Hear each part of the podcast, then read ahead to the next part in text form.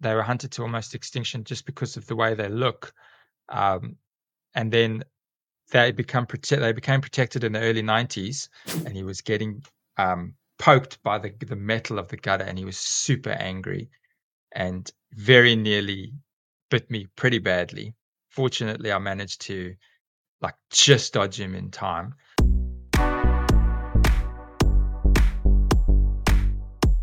Welcome to the Big Small Podcast, where I speak to adventurers, advocates, and authorities in nature, and we talk about the small things in life's big picture. I'm your host, Jaedon Lunt, and in today's show, we're talking to a South African school teacher who is also, in his spare time, a snake catcher. So, without further ado, please welcome to the show the aspiring author, Chris Drew. Welcome to the podcast. Uh, this is cool. This is cool to have you on. Uh, I would like to start off first uh, with if you could give uh, everyone a bit of an idea of who you are. Obviously, your name's Chris, um, but uh, yeah, just a little bit of information and background on yourself.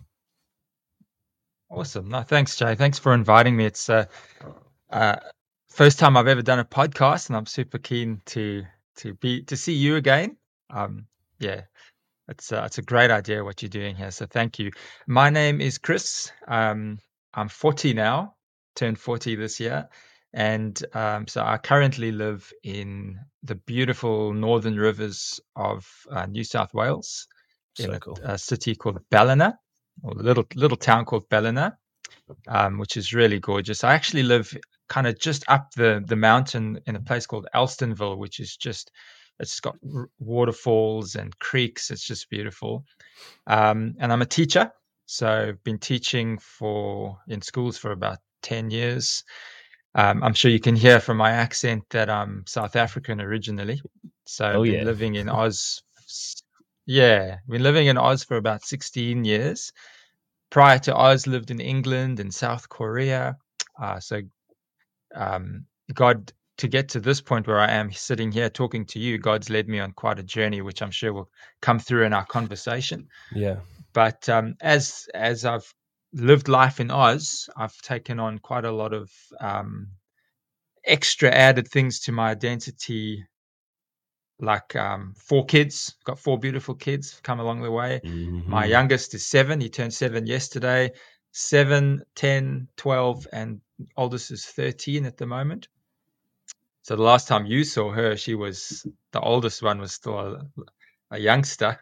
Yeah, man. That's when you used to hang off the hang off the gutter, off the that gutter bar, got in trouble so much from that. yeah, yeah, yeah, I remember those. I remember Um, that. So yeah, yeah, good times. Uh, that was so I'm being They a so I'm a dad now, father of four. I'm a school teacher. Uh, I'm also a writer. So I've just finished writing a book about snakes, actually. So I'm really excited Right. about that. Okay. um, yeah, which ties into my role as a teacher and as a father.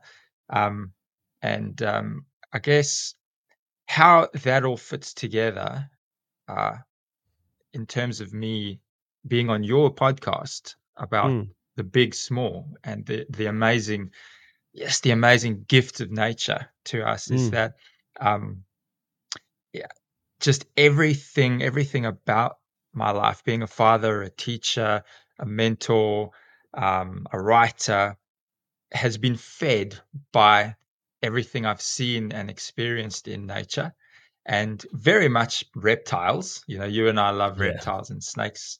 Yeah. Um, and that that has has just been like a a fuel. It's been a driving force. It's been a uh, like a grounding tool for me as well. So I see God in that, and uh, it's just added to to who I am. Um, yeah, as as a man and as a person. So that's that's kind of. I hope that paints a picture of who I am and and what Mm. I'm about. I've got a, f- a lot more stories to tell you, which have probably come out further in the conversation.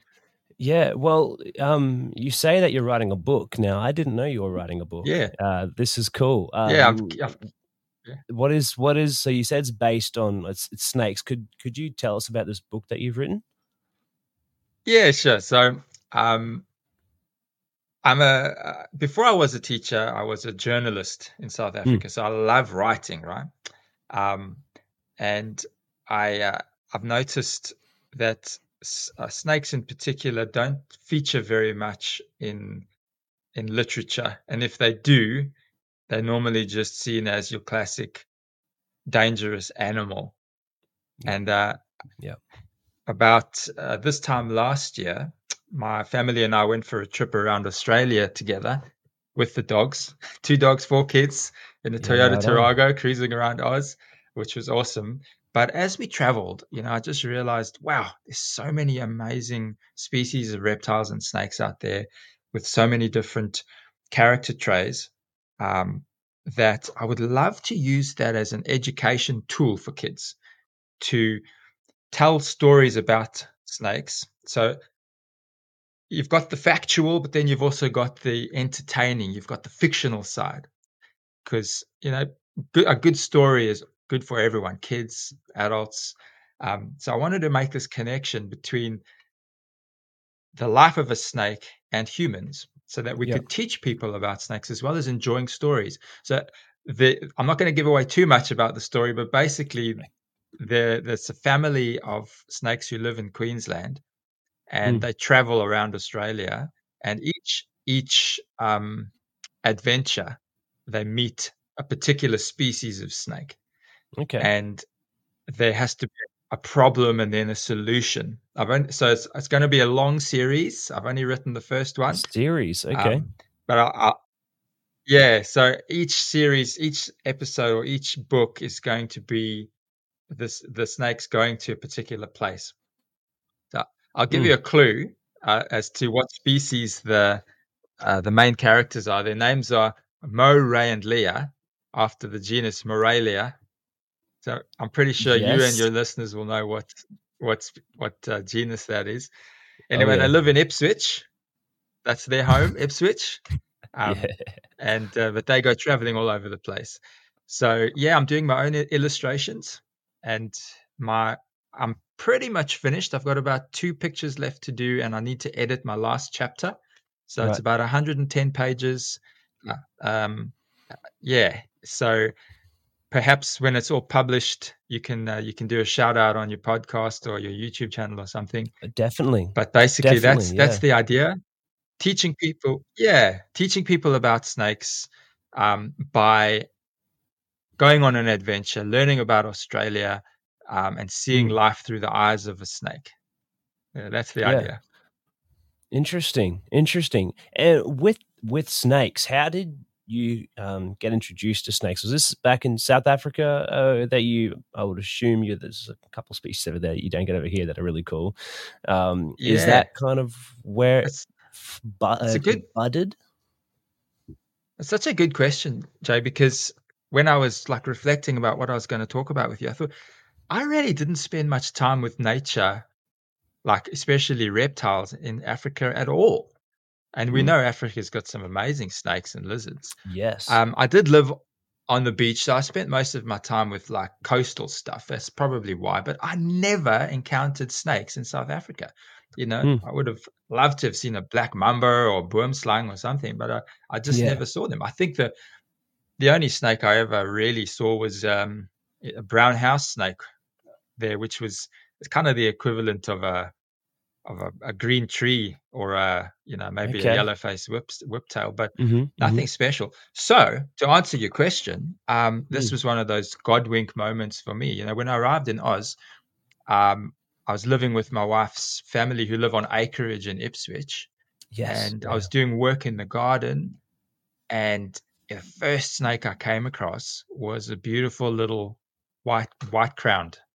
Um, oh yes, you know, he was only probably like 30 centimeters long, this little white crown. Mm. I hmm. bashed him with the rake as I was raking the leaves accidentally. So he was like quite right, stunned. Right, accidentally. Yeah. But I had no idea, you know, all I knew, I was 24. All I knew that was that Australia was full of dangerous snakes. Um, but here was this beautiful creature. I'd bashed him. I felt sorry for him. I wanted to know more about him. And that sparked something in me. Like I knew, wow, I'm going to start seeing a lot more reptiles in this country, this new country. So anyway, I went and I started reading, found the white crown snake. I found out that he's, you know, he's not dangerous, um, and what family he belongs to. that kind of ignited it. A few weeks later, I came across a keelback in Ah, the yeah. same garden. Uh, once again, didn't quite know what he was yet. Um, I wish I had known at the time because uh, you know I would have definitely wanted to keep him around their garden, full of cane toads and stuff. Um, anyway, he was he, mock striking at me, and and that passion just kept building. Um, then one night I was going home with Kerry and the, and my baby at the time in Karana Downs, and you've probably caught many snakes in Karana Downs Mm. because it's so full of trees and bush and stuff. But some this fam, yeah, this family had obviously had a, a massive carpet python in their kitchen, and I saw them pulling it out with a broom, and uh, you know they were like really rough with him. Uh, he's probably a good two and a half meters long, and um, Mm. it was. I mean, they weren't going to kill him, which is great. Um, but I Mm. could see that they didn't understand this this beautiful creature, and he was really agitated because they'd been poking him with the broom and stuff. Anyway, they dropped him at a park and sort of ran away. And after they had left, I said to Kizzy, I really want to go and see this this beautiful creature. So I hung around with him, and I just gently, like, I got him by the tail, and I started stroking him and calmed him down. And it was just such an um, like a, a an- amazing moment where this this creature that had always just been a dangerous animal to me became Mm. there was an interaction there, and that was Mm. the end for me. I decided, nah, I've got to make this something I do properly. So uh, from there, looked into getting how can I get my license. Getting your license in Queensland is not easy, as you well know, um, and that just started the ball rolling. Mm. So to answer your question, yeah, it was pretty much my my new my new land of discovery, Australia, was where Yeah. it, my passion for snakes really ignited. Yeah, yeah. Back from from so not much in in um, in South Africa, but yeah, in Australia, that's where it kind of really changed No. for you. Um, uh, what Yeah, that was like that was your first experience with the carpet python. Um, how how was the? Uh, 'cause I, I do want to get into the story, um, into uh, your family and um, and how your kids have uh, grown up with you as their dad, uh, and the impact that um, you believe you've had uh, on them as a in a positive way.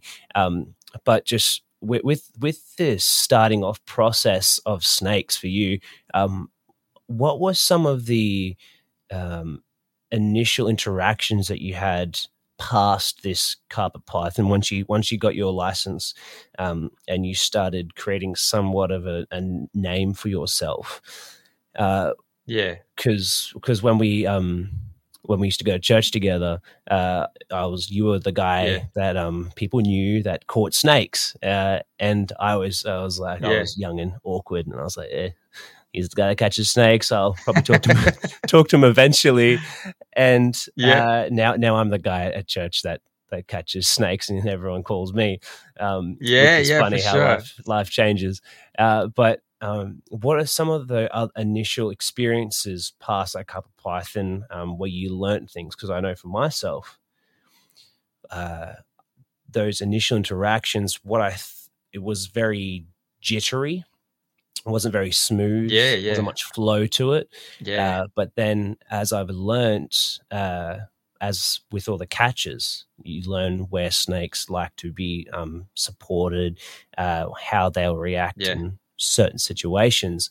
Um, but for yourself, uh, what was one or two interactions that kind of um, were maybe a learning point for you in your initial snake Yeah, journey? yeah. Good. You're so you're so right. Yeah, the first I, I had to really like calm down my my human instinct for a long time. My first interactions with many different species was super jittery, just like you say. Um, there, as you ask that question, three, probably three come straight to mind. The first was a python, actually. Um, he he was lying in a, a, a gutter in um, Barellan Point in Ipswich. He was Oh, lying in a gutter, and the morning sun was coming up.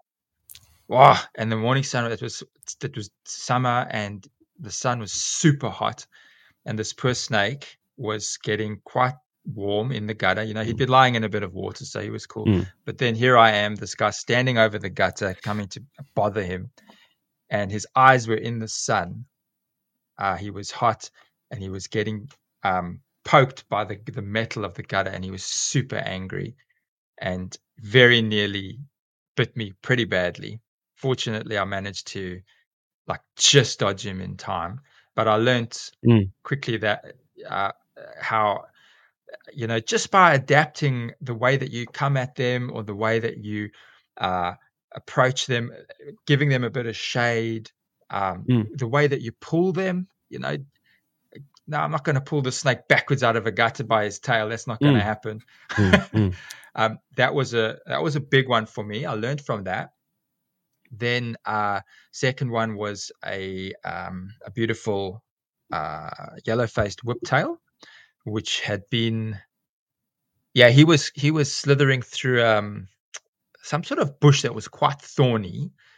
Got him Oh, by yeah, his tail, them. but there was no way I could get him off. The, yeah, I couldn't couldn't get him out of the. So I managed to finally get him forward out of the bush and stuff. But I was I didn't give him the respect he deserved, and I was kind of handling him too close to his head, Mm. and he turned around and gave me a bite Yeah, yeah. thumb.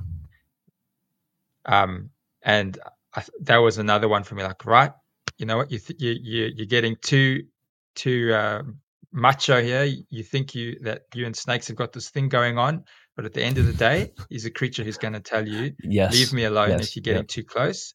Yep. Fortunately, um, it was just a dry bite, and there was only a whip snake, so. Mm. Um, but I was still very early in my time, so I thought, oh gosh, you know, I know he's in a Yeah. leopard. Yeah, maybe I'm, I need to go to the hospital. But my pride got in the Yeah. way. I didn't tell anyone. yeah, I didn't tell anyone. I just kind of cruised around thinking, am I going to die soon? Um, but it was it was another Yeah. God wink moment for me because Mm. I realized, yeah, you know what? I still need to respect them no matter what species they are. Um, and that sort of flowed into, I think, better re- reaction uh, relationships with me in the catching phase. Uh, another one was uh, a, a, a brown. This was my first Eastern brown Mhm, mhm. in Mount Crosby.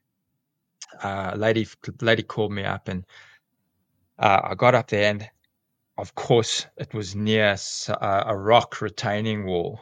Oh, I Um, do not like retaining walls, man. I feel you. Yeah. So could see it had, you know, it's probably living in the retaining wall. It, had, it was out on the on the dust um, driveway. Mm. I knew I had to get to him pretty fast because he was going to bolt back there. Anyway, I managed to get him just as he was going in, just probably too far at the back of his tail, but I couldn't, I wasn't going to let go because otherwise I was never going to get him Mm. again. Anyway, eventually, after a long time of him like contracting and letting go and contracting and letting go, I managed to get him out. Yeah. But but he had actually, and I I, I got him, put him away, but it was quite distressing for him and for me. Mm. And um, I saw uh, as I managed to to catch him and bag him that somebody in the past had had actually obviously tried to chop him with a shovel Yeah, right. Yeah. um, because he had this ma- yeah, he had this massive gash down this. He's practically almost cut in half. This poor snake, um, and that that ta- ta- um, tugging and stuff in the in the rocks Mm. had aggravated that wound, right. which I felt really bad about. So that was a learning curve for me as well. And after that, I putting all the, like there's lots more after that. You know, each time you catch, you learn something new. But This those first few encounters definitely uh, kind of set set the scene for how I should treat them. Mm. Uh, yeah. So those those were some memorable ones.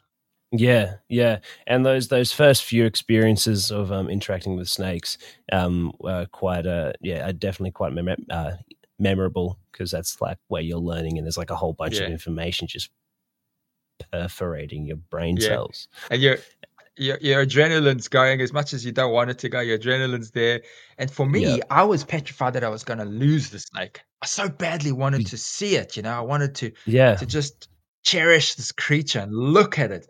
And I'm like, I'm more concerned about losing you than getting bitten by you.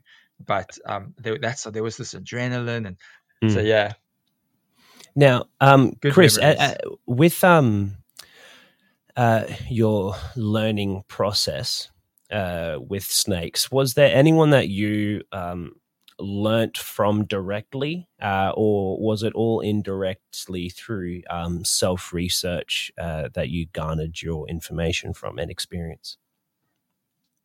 Good question, Jay. And um, for me, as much as I'd love someone to have taught me, uh, there was no one.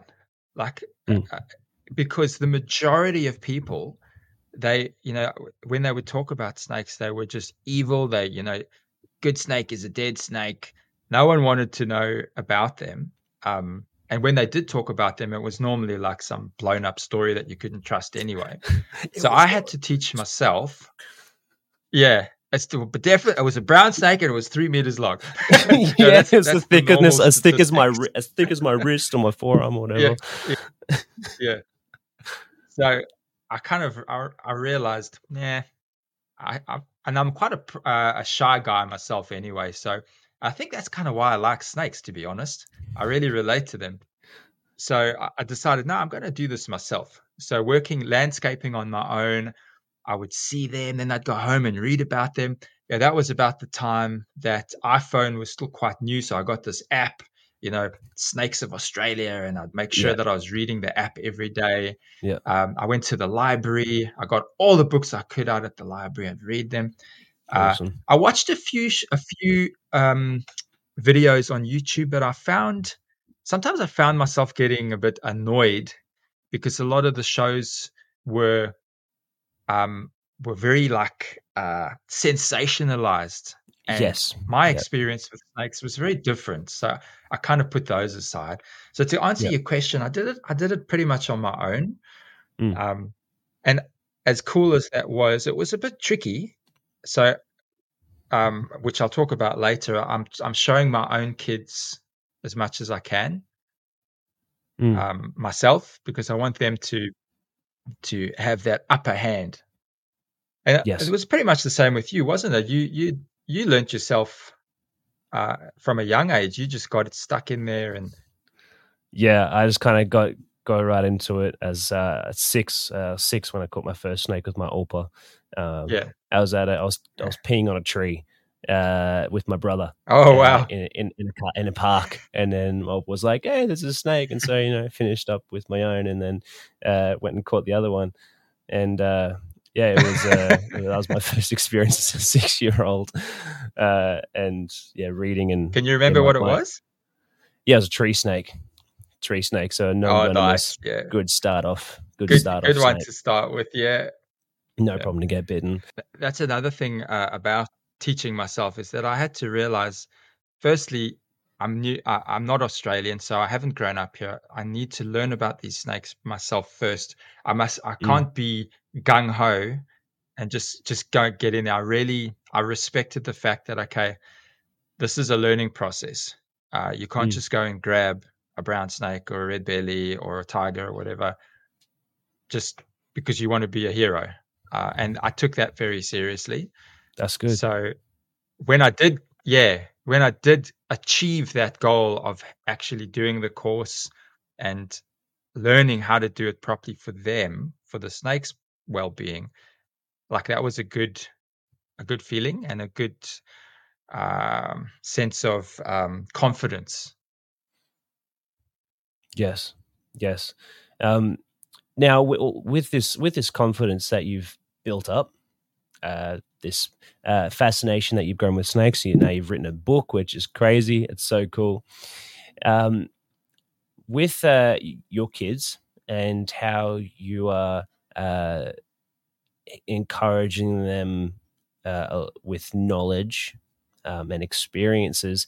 Um, do you go out specifically looking for wildlife uh, um, and then being like, oh, when you find it, this is what it is? And, uh, or is it more so just on this massive camp that you did, just meandering through life along the way, you kind of um, uh, fill them in uh, with what's happening around them?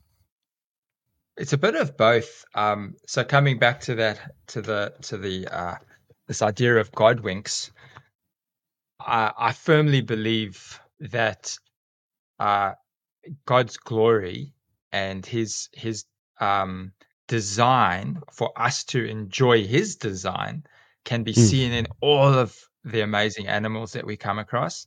You know, uh, so whether it's snakes or uh, uh, like a, a little bug that you find on a leaf Yeah. with my kids, every single experience is uh, a Godwink mo- a Godwink moment where I can teach them something about that creature that's amazing, Mm.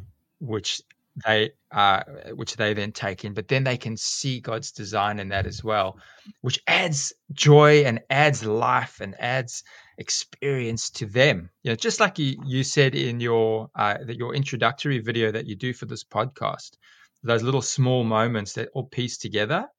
Um, So no matter where we go, uh, and I love doing this with Kerry, my wife, too, because she, you know, she was a real girly girl, which she admits, you know, she back at school, she she did the agricultural program, and they would have to go and clean the the poo off the cow's feet at Westmac, and she hated it. She hated anything to do with it. She hated the beach, and since we've gotten married, uh, you know, she she. To, um, will actually go and if I can't get a python, if I'm busy, she'll go and grab the python, even though Right she's on. not really allowed to normally at her at her parents' house because they have heaps of pythons who come through there.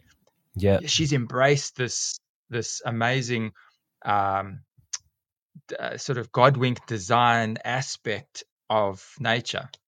So Mm. to come back to your earlier question, within my immediate family, every time we go out, we're on the lookout for something um, intentional that's going to show us uh, about what an animal's place, you know, what it looks like, uh, its design features.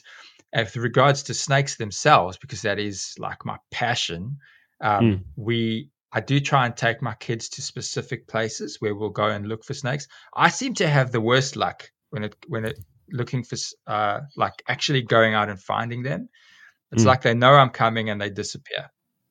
Oh. Uh, so it's a bit of a joke in the family, which is su- super annoying for me. We will come across them randomly, which is great. But whenever we go looking, I normally find something else, but that's okay. So yeah, kind of just a combination of these these everyday moments, and if we're going out, like yeah, we're taking the the um the, the jig, and we're taking the the bag in case we find something. We're going to have a good look, a good talk about it, and then release it. So yeah, and that's been a really uh, my you know children are born with this amazing love for nature, and then as they get a bit older, uh, I don't know whether it's social programming or just their their natural uh, sort of safety programming from from Mm. God. They start to not want. They they're like, oh no, I don't want to touch it. I'm I'm uh, I'm scared of that thing. Mm. So we kind of go through this this journey of as they're little. Wow, there's a snake. Can I touch it? Like, no, no. This is how you. This is how you. You you know. You've got to approach it. Just look at it. Daddy's got to hold it here. Yeah. Then now we're going through. No, this is you know this is an incredible creature. Come, I want to show you. Um, and then so they've also wa- walking a journey of um, confidence building and uh, how do I interact with animals? How should I interact with animals? What's the right way to do it? What can I learn from them? Um, and then my hope is that at some stage, and in fact, this is starting to happen already, is they're actually they're going out and finding stuff themselves, and they're coming Yeah. back and saying, "Hey, Dad, I found this creature." Yeah. and yeah. you know, did you know about this one? And they're actually teaching me stuff, uh, which is so That's great. awesome. You know, we've da- down here in the northern rivers. uh, Jay, you'd love it, mate. Um, it's super wet. You know, it's lots of rain, so uh, there's quite a few new species of bugs in particular. Um, Mm. I haven't come across many snakes yet, but they they're slightly different compared to Mm. Ipswich. Um, and yeah, so they'd say, "Hey, Dad, check this thing we've just found." So, uh, yeah, it's been some great opportunities there for me to to teach them, and then for them to teach me. Yeah, yeah. And then, um, what would uh, with building memories um, and with your kids and and searching and um, and them learning, um, have what ways have you seen your influence on them uh, with how they've grown up, uh, how, outside of um, them looking for nature and wildlife, and then telling you about it. Uh, how has yeah. um, your your passion and your influence as a dad how has that worked its way out um, uh, outside of the nature realm um, in some yeah, way or another do you think uh, how would how would you say um, what would you say would um, be a, something like that yeah 100% well um, straight off the off the bat i can tell you something that uh, as a teacher something that has always distressed me is seeing how uh, children react to spiders and mm. um, reptiles in the schoolyard or around school, or even if you know show them a picture or whatever on the screen.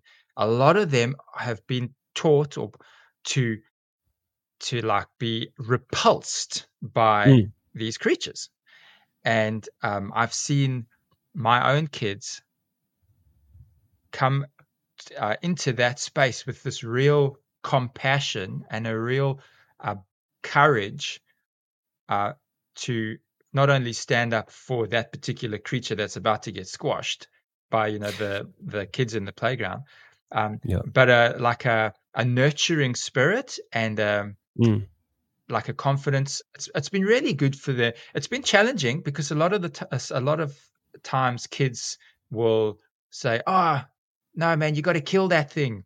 Um, mm. But then after yes. a couple of times, say, no, no, this this is a this is a very special creature. We need to take care of it. We can't just go around killing everything. Um, and it's built uh, in them confidence in themselves, and it's given them a sense of almost identity within their their their groups. So mm. Malachi, my son, he, he's like he's known at school as the nature warrior. He got he protects anything in the in the the and even though he was teased about it at first, he's got super respect now. Mm.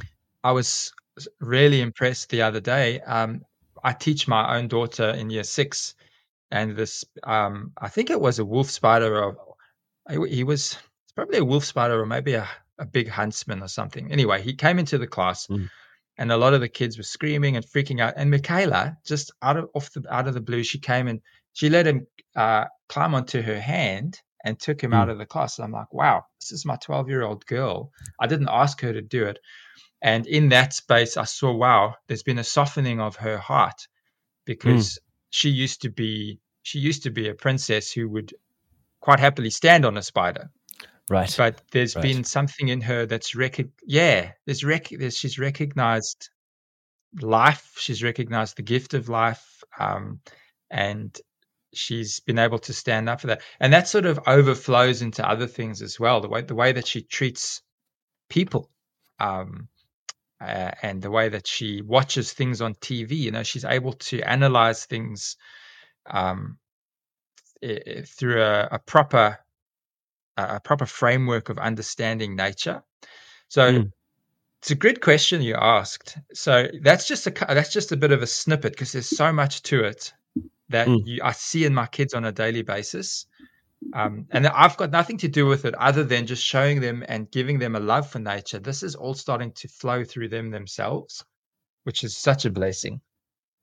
Yeah, yeah, that's uh, well, that's that's that's cool that you're able to um, see that and also then extract that uh, information and observation as well. Yeah.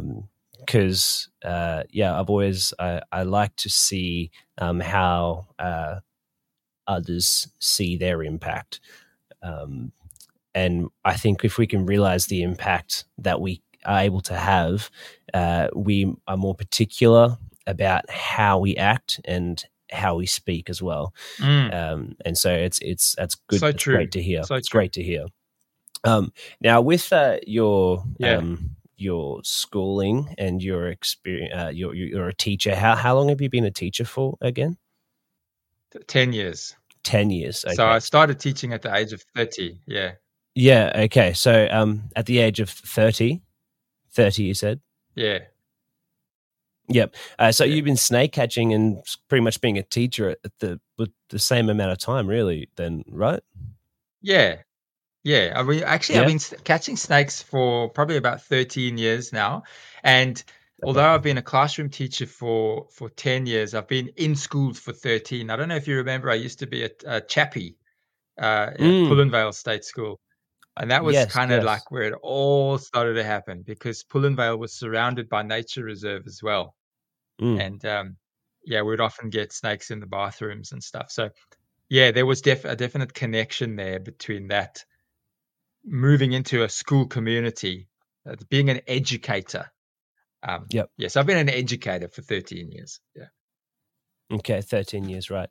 Uh, now, um, with this educating journey and snake catching journey, um, what are some, uh, what are, not not necessarily some, but a a moment or two or two that, looking back, you can see has had a um, not necessarily a profound impact on who you are today, but uh, an impact on who you are today. Um, like for for example, like when we I was talking to you just before, uh, when I um, before we started, uh, when I uh, first met you, didn't really uh, um, you, you you like snakes. I was just a young kid. Uh, before, he, before I was 18, um, super awkward, wanting to learn more, wanting to know more, but not knowing how uh, and then uh, working, getting a job at Pet Barn, and then getting a job as a reptile demonstrator. COVID comes. I'm like, hey, I want to do something with snakes, uh, and then I'm like, hey, Chris knows snakes because for the um, for the damage mitigation permit, as you know, uh, you need to have references. Um, to say that you're able to capture and handle snakes safely and correctly, and um, from from meeting you at a church when I'm how old was I? 13, 14, I I think you were think. 14. Yeah, yeah. 14. Uh, and then now I'm then 20, about so. Uh, and uh, the guy I met then who knows snakes uh, backs me up for snakes now. I start my own snake catching company, or I try to, and then um, end up working as a professional snake catcher in another um, uh, prestigious company. And uh, it's crazy how the it's not crazy, but it's cool to be able to see those moments, um, however little in time, uh, but how profound an impact over time. Uh, so, would you? Um, does any situations as such come to mind uh, as you are 40 years on this earth um, that has Yeah. led to where you are today? Well, I think I think in terms of of a people uh, who who were definitely like at a like a a, a crossroads for me. Um, Mm. There weren't too many people. In fact, there were quite a few people who who almost made it difficult for me. But Mm. there were a couple of people who really like were just a, bre- a breath of fresh air and you know sticking with the analogy of air they were like wind for me pushing me forward was the these two guy two guys who did my first course um shucks i can't even remember their names I think paul paul and uh sue i think their names were anyway i had to fly down to uh canberra of all places to do my my first venomous snake handling Yeah, course right. Okay. and these guys, yeah, it was crazy. I mean, I wanted to get my my permit in Queensland, but I couldn't do it in Queensland. Anyway, I went to flew down to Canberra, and these guys, they just they accepted that I was this guy who really wanted to learn about them, and they just supported me, and they were really helpful and kind. And whenever I hit a roadblock, whether it was uh, red tape from the government or um, you know equipment that I needed because I didn't have any Mm. of that stuff. They Yeah. they just saw in me this uh, passion to to just know these creatures better, and they were they were there and they helped me with that. So um, they really stand out for me as as particular people who just through their attitude really helped me. Mm. Um, in terms, uh, yeah. I'm not sure. I can't really think of any other people in particular that helped me, Mm. other than And if not people, like just a you know, I decision suppose. that you've had to make uh, it Yeah. for yourself. If if not people, then yeah. in many ways, uh, have you heard of a guy named Ben Cropp by any chance? I think so. I think so. so. Ben Ben Cropp, old school, old school. I mean, it sounds funny because he's I mean he's like 86 years old now, um, maybe even older. But anyway, he was a he was actually a shark hunter back in the 50s, I think, 50s or 60s. And when I arrived in Australia and started getting into nature, um, he I started watching his DVDs and reading his books, and uh, his his character and the way that he as he was a shark hunter, and the way that he changed to he become a shark conservationist. Something really uh, something about him and that character in him really struck Mm. me. Um, and I think he his desire and the way that he went about doing it because he was so humble. He was just an average Aussie bloke who just loved animals and loved sharks in particular and went about doing that. That was um, probably a really good uh, point of my life. I spent probably a good six months just learning everything about Ben Cropp, what he Right. did. I actually even went to go and visit his his home in uh, Port Douglas, which Yeah, is right. just south of Cairns, or just north of Cairns. Went and visited there. Yeah. So um, those those two attitudes and those two characters from those folks who influenced me were probably very pivotal to me in Mm. how I chose to be over those 10, 13 years. Um, I'm trying to think of of events. Yeah, no, nothing comes to mind, but uh, Yeah, that's that's all right. just Yep. those two stick out. Yeah, those two people. Yeah, that's that's still that's still um uh still important. Now this this this Ben Cropp guy. Um did you end up getting Yeah. to speak to him? No, no. So he had moved away, and I, I don't even know where he lives now. But Mm. um, he's uh, yeah, just uh, quite a fascinating dude. He's his um, documentaries are probably from the seventies or the eighties, maybe a couple in the nineties. You can get them. it's probably on YouTube. But uh, he, yeah, he just totally passionate about Australian animals, and I think for me, just to sorry to just jump from snakes into sharks a little bit there. yeah, no, that's cool. Um, It's an animal. sharks are like my passion in the water. Okay. Um, okay. Living at the coast in Af- in Africa, that I spent my, a lot of my time obsessed with sharks in Africa.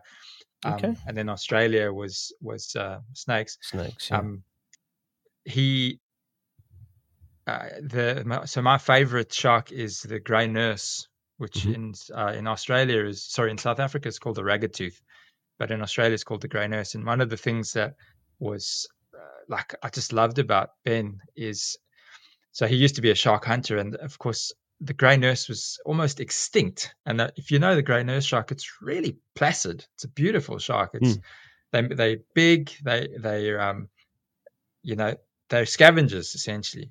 Um, okay. but he and he he um really wanted to to see them come back to to proper numbers um which hasn't actually happened Okay. but- Oh, due to yeah hunting that was still. that was his thing oh jay yes it's uh, pretty annoying so in the 50s and 60s they were hunted to almost extinction because of their looks you know the sharks were man killers yeah and they were hunted to almost extinction just because of the way they look um, and then they become prote- they became protected in the early 90s but because they uh, they only breed when they're very mature and they only give birth to to like one or two pups Mm. seldom quite seldom they're still really struggling um, Mm.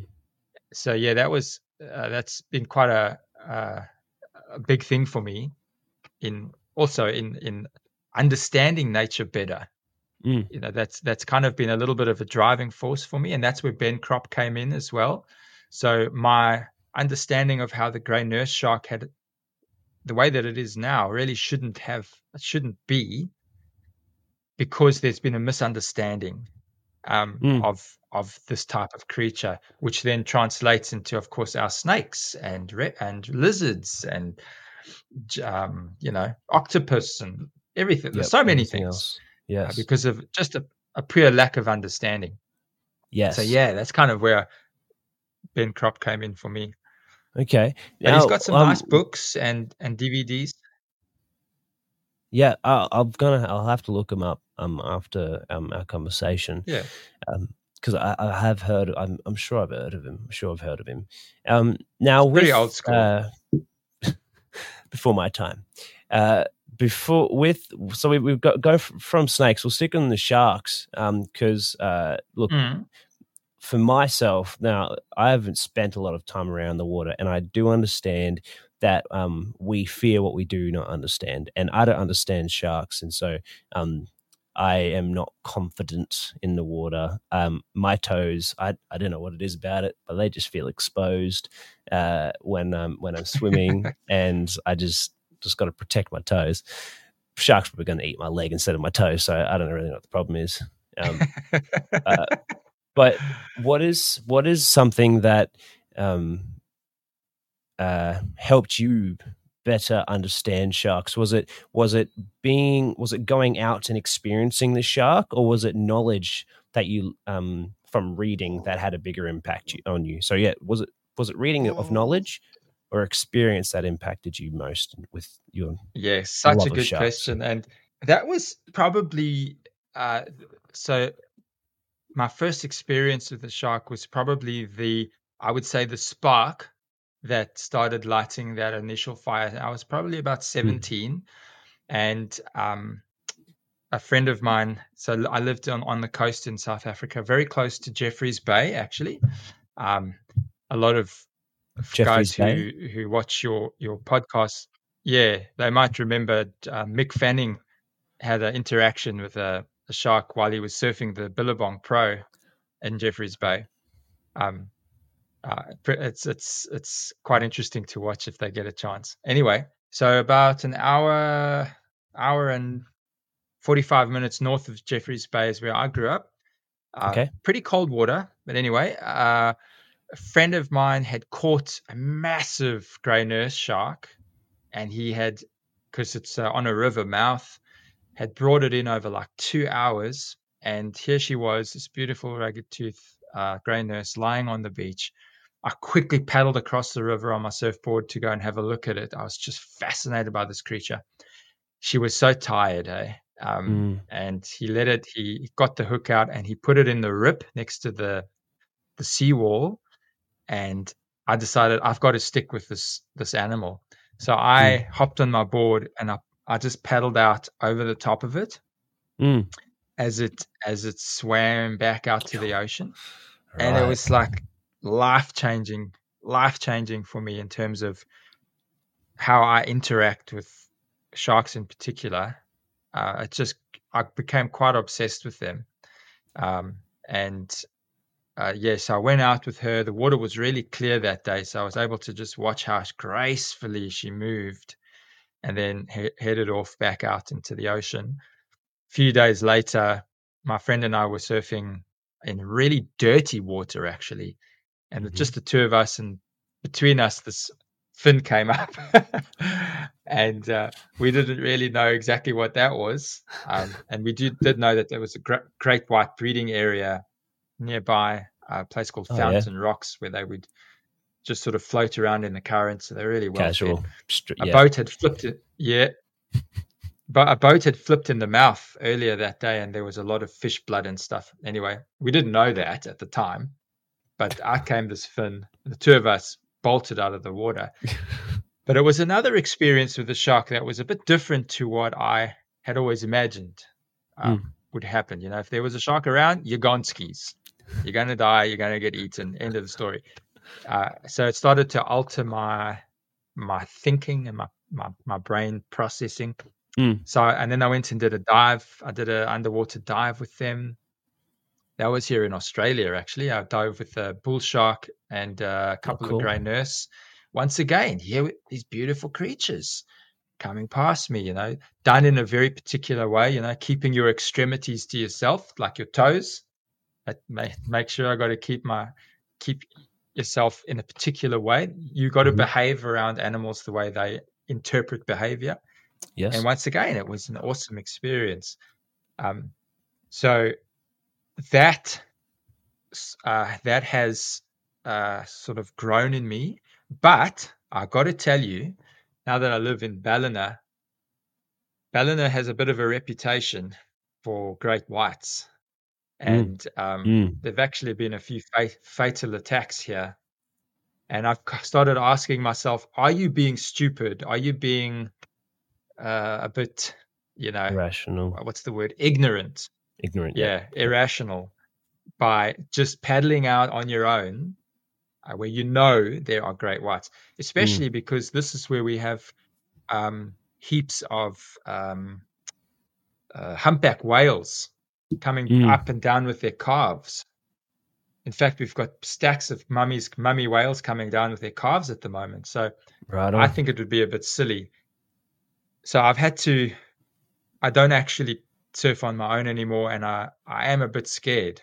Um, Mm. So, yeah, it's an interesting journey we go through with with dangerous animals. You know, there's, uh, and I think it's probably healthy as well. It's healthy to not think you're a hero, Mm. um, and then yeah, it keeps you alive. you know, you've, yeah. Right. So I hope that Yeah. answers your question. Sorry if I waffled a bit there. Yeah, no, it's cool. It's cool. I mean, I don't know how I'd respond if I had a a fin go up near me. Um, I just I, I know that I, I can't I can't run in water, uh, and I, don't- I can't I can't control the environment uh, on land. I can Yeah. control it a little bit more. I mean, yesterday I had an eastern brown snake. I was just messing Yeah. around a little bit, and um, he was coming at me uh, because I was being a, a bit annoying to him. And I was like, "Frick, man, Yeah, you yeah. confident? You confident sucker?" And uh, I'm I'm glad I had my Yeah. bag because I was able to, he I was able to def- um, block him uh, with the bag. But uh, I can do that on land. Yeah. I can't I can't do that Yeah. in the water.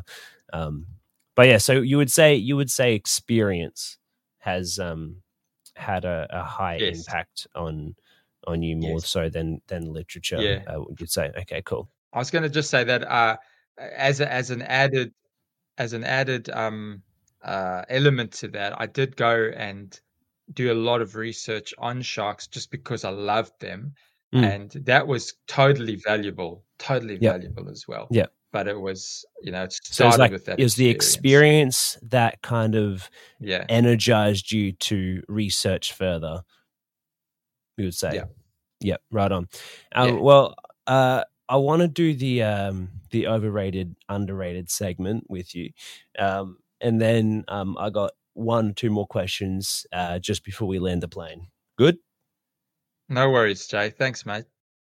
Now, over overrated, underrated rules are respond with overrated or underrated.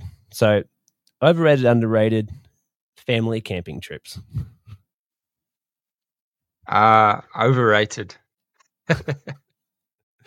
They are they're overrated. with four four young kids, yes, I'll add that add that information. Yes, That's my okay. experience. Uh, okay, right on. Yeah, that's fair. That's fair. Lots of kids. Okay. Um, Yeah. overrated, underrated. Um, eating bugs as a kid. Oh, down. Definitely overrated, mate. Overrated. I can't. I have no positive memories. No positive memories. Definitely Uh, I yeah, have not, positive not good memories. I, flavors. I've got one that comes to mind. Um, I used to eat moths.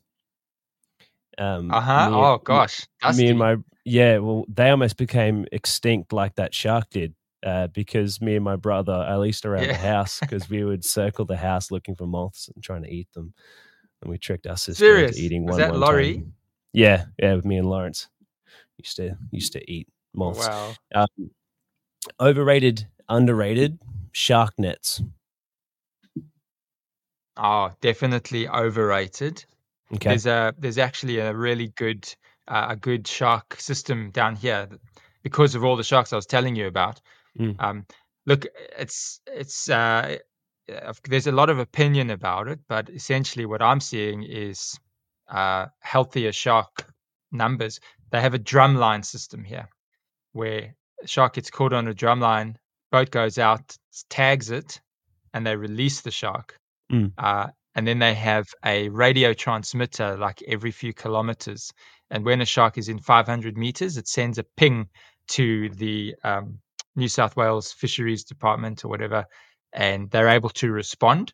Mm. So, of course, better shark survival rate, less crap in the ocean, and less killing all the other creatures. Yeah. So, definitely overrated. Definitely overrated. Okay. Uh, overrated, underrated. Final one. Um, a hook versus jigger for snakes. Oh, uh, oh man, Uh, that's not even. A, I can't. Even, that's not even how you I'd answer. I'll say with jigger. Yeah, that's kind of like that's like that's overrated, underrated. Here, you have two options. but but Yeah. you'd go with, you'd go with jigger. okay, okay. So the hooks. Yeah, Yeah, okay. But jig, jigger is is better. That's that's that's the grabber. Just confirming we're on the same page. That's the where you, you Yeah. grab the snake. Yep, right on. You're right on. Um, have you had um, have you always stuck with the the jigger? Uh, have you used hook or uh, um much at all, or has it just been So- mainly the jigger?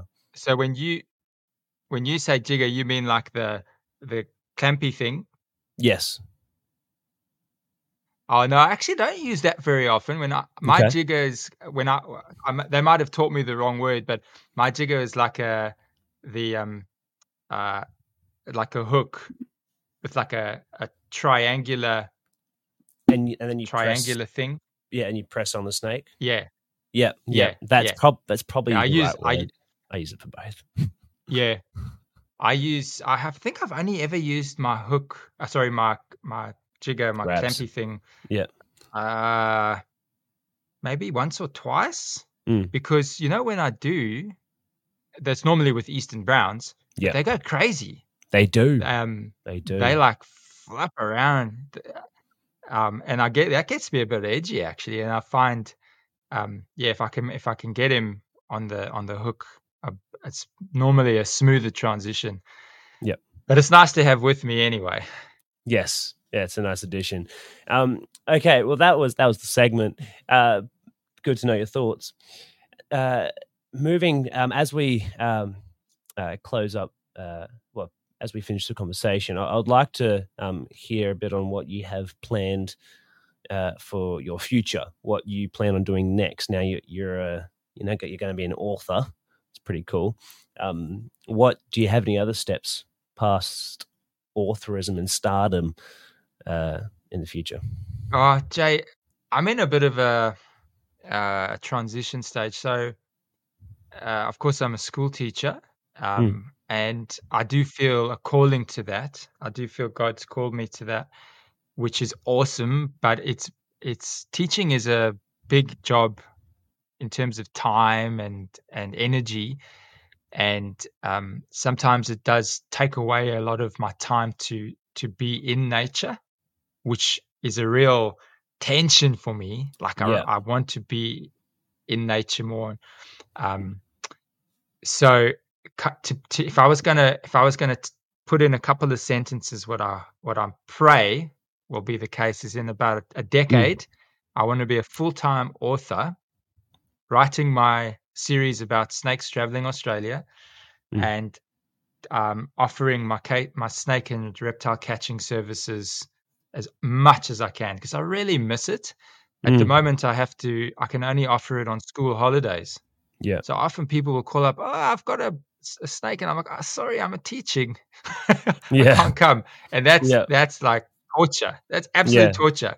When you know there's a there's a big brown or a big red belly sitting there waiting for you, and you can't go and get him. That's absolute torture. So I'd love to be um, doing that. Um, yeah, just speaking speaking into the lives of of people across the world, hopefully through my books, um, and doing what I love here with my kids. Yep. Yeah. So so that's my hopes and dreams. Yeah. Yep, awesome. And uh, what what would be some or a tip uh, or skill style? Uh, of um, in uh, of teaching, of uh, building up and encouraging uh, that someone, um, uh, either a, parent or a friend, that can see something or a direction that someone's taking. Um, how would you suggest encouraging that direction? Um, how what would you suggest? Okay. Well, in terms of uh, of getting into the snake and, and reptile industry, is is that kind of the niche you're talking about? Yeah, uh, wildlife in general. Wildlife in general, like um, uh, I okay, guess how with, with yourself, how you um, when we used to go to church together, and when we did speak, you would talk yeah. to wildlife, and you'd encourage me in my direction, um, that sort of thing. Yeah, I think so. There's two two things I would probably say you need to to embrace. One of them is finding finding a go-to person or a couple of people who uh, who you can connect with, who you know have walked a little bit of that walk, and can give you some advice um, uh, that you can connect. Uh, yeah, you know, there's a lot that you can read about and stuff, uh, but having a, a relationship with someone who can nurture you um, through those through that initial phase is mm. really good. So whether it's reaching out to someone uh, who maybe you've you've seen online, like you, for instance, you know, I, am so impressed with what you do, Jay. Uh, what I've seen, what you do through this Thank you. this blog, through your other YouTube stuff. Um, I've seen you know, you've even been in the flippin' newspaper. Yeah. if yeah. you do a, Google search on you, not to mention you have a passion for youth. You know, people like you are reaching out to someone like you who is a humble person but who loves uh, nature is uh, very important. You'd need to have that relationship. Mm. And with that in mind, mm. there are people out there who will try and stamp on your enthusiasm if they know a lot about nature, some people, it seems to me like they have this, like almost um, a knowledge knowledge ego boost, uh, sort of knowledge ego, absolutely. And they can they can almost push you down. I had a couple of guys who told me basically I shouldn't I shouldn't bother going for my reptile license, um, and that that that really annoyed me. Mm. Uh, and you know, fortunately, I pushed through and yeah, because I loved I, I, had to do it. I did it anyway. But if I had yeah. someone like you who was like, no, mate, let's do this together. Let's do it properly, top class. So that's a first port of call. And the second thing is, uh, you're probably going to have to have humble beginnings, and you should have humble beginnings in the sense that yep. uh, you can't just jump in and know everything and have have the the skills, have the knowledge. It takes time, and you sometimes have to sacrifice a bit. One of the things I did, which was very valuable to me, was I volunteered at Lone Pine Koala Sanctuary. Yep. Because, um, as you probably know, they have an amazing reptile house there. Mm. So I thought, hey, I, you know, I can volunteer at this place for five days. I'm going to get in there and learn about. And I had to pick up dingo poo and I had to feed the the flying foxes, and I had to pick up the the wombat poo and stuff, which was epic. But it wasn't the snakes. no, yeah, yeah. But it was a. I wasn't getting paid. In fact, I had to pay to do it. Mm. But I got in there, and I managed to to connect with the snake handlers, and I managed to look at them every day. I'd go in and look at them and learn about them, and figure out what they eat, how they behave. But uh, I had a few family members tell me I shouldn't be wasting my time. I should be earning money for my family. Mm. I shouldn't be volunteering. So I had to kind of put that behind me a little bit. I had to be a bit humble. Um, so, yeah, try and connect with somebody uh, so that you have a relationship, even if it's an online relationship, and mm. be willing to put in a few hard yards, do a bit of volunteering work get out there um, and take time to learn more. Mm. So I think that would be my my two nuggets, my two nuggets of wisdom. Yeah, right on. Okay, awesome, awesome. Well, thank you for that. Uh, that's uh, it's um, being really cool uh, catching up again and hearing about your book and uh, how that's going and um, kind of a bit of more of your story uh, now that I'm older and I can remember conversations that I have with people a lot easier than I was 14 and Thanks, prepubescent. uh, with with your book, um, when it does come out, uh, if you want to give me a link uh, or something of the kind, um, to the book, and then I can put it underneath in the show notes when we get to it. Uh, then, if people would like to uh, follow that story and read get that book, then um, they have a way to do that. Um, is that cool with you? Mate, hundred percent. That's that sounds awesome. i am very uh, pleased. I'm very chuffed that you you would offer to do that. Thank you. Hundred percent, hundred percent. And um, look, with all the best with uh, your snake catching uh, and your uh, this next stage in your life. Uh, and I look forward to getting to see you in person and maybe catching a couple snakes or seeing a bird or two. Thank you for listening, and I hope you have enjoyed this episode. If you would like more information on the podcast or guests or any other sort of information, you can head over to www.thebigsmall.au. Otherwise, if you'd like to reach out to me on my socials, you can find those details in the description of the episode. I look forward to seeing you in the next one.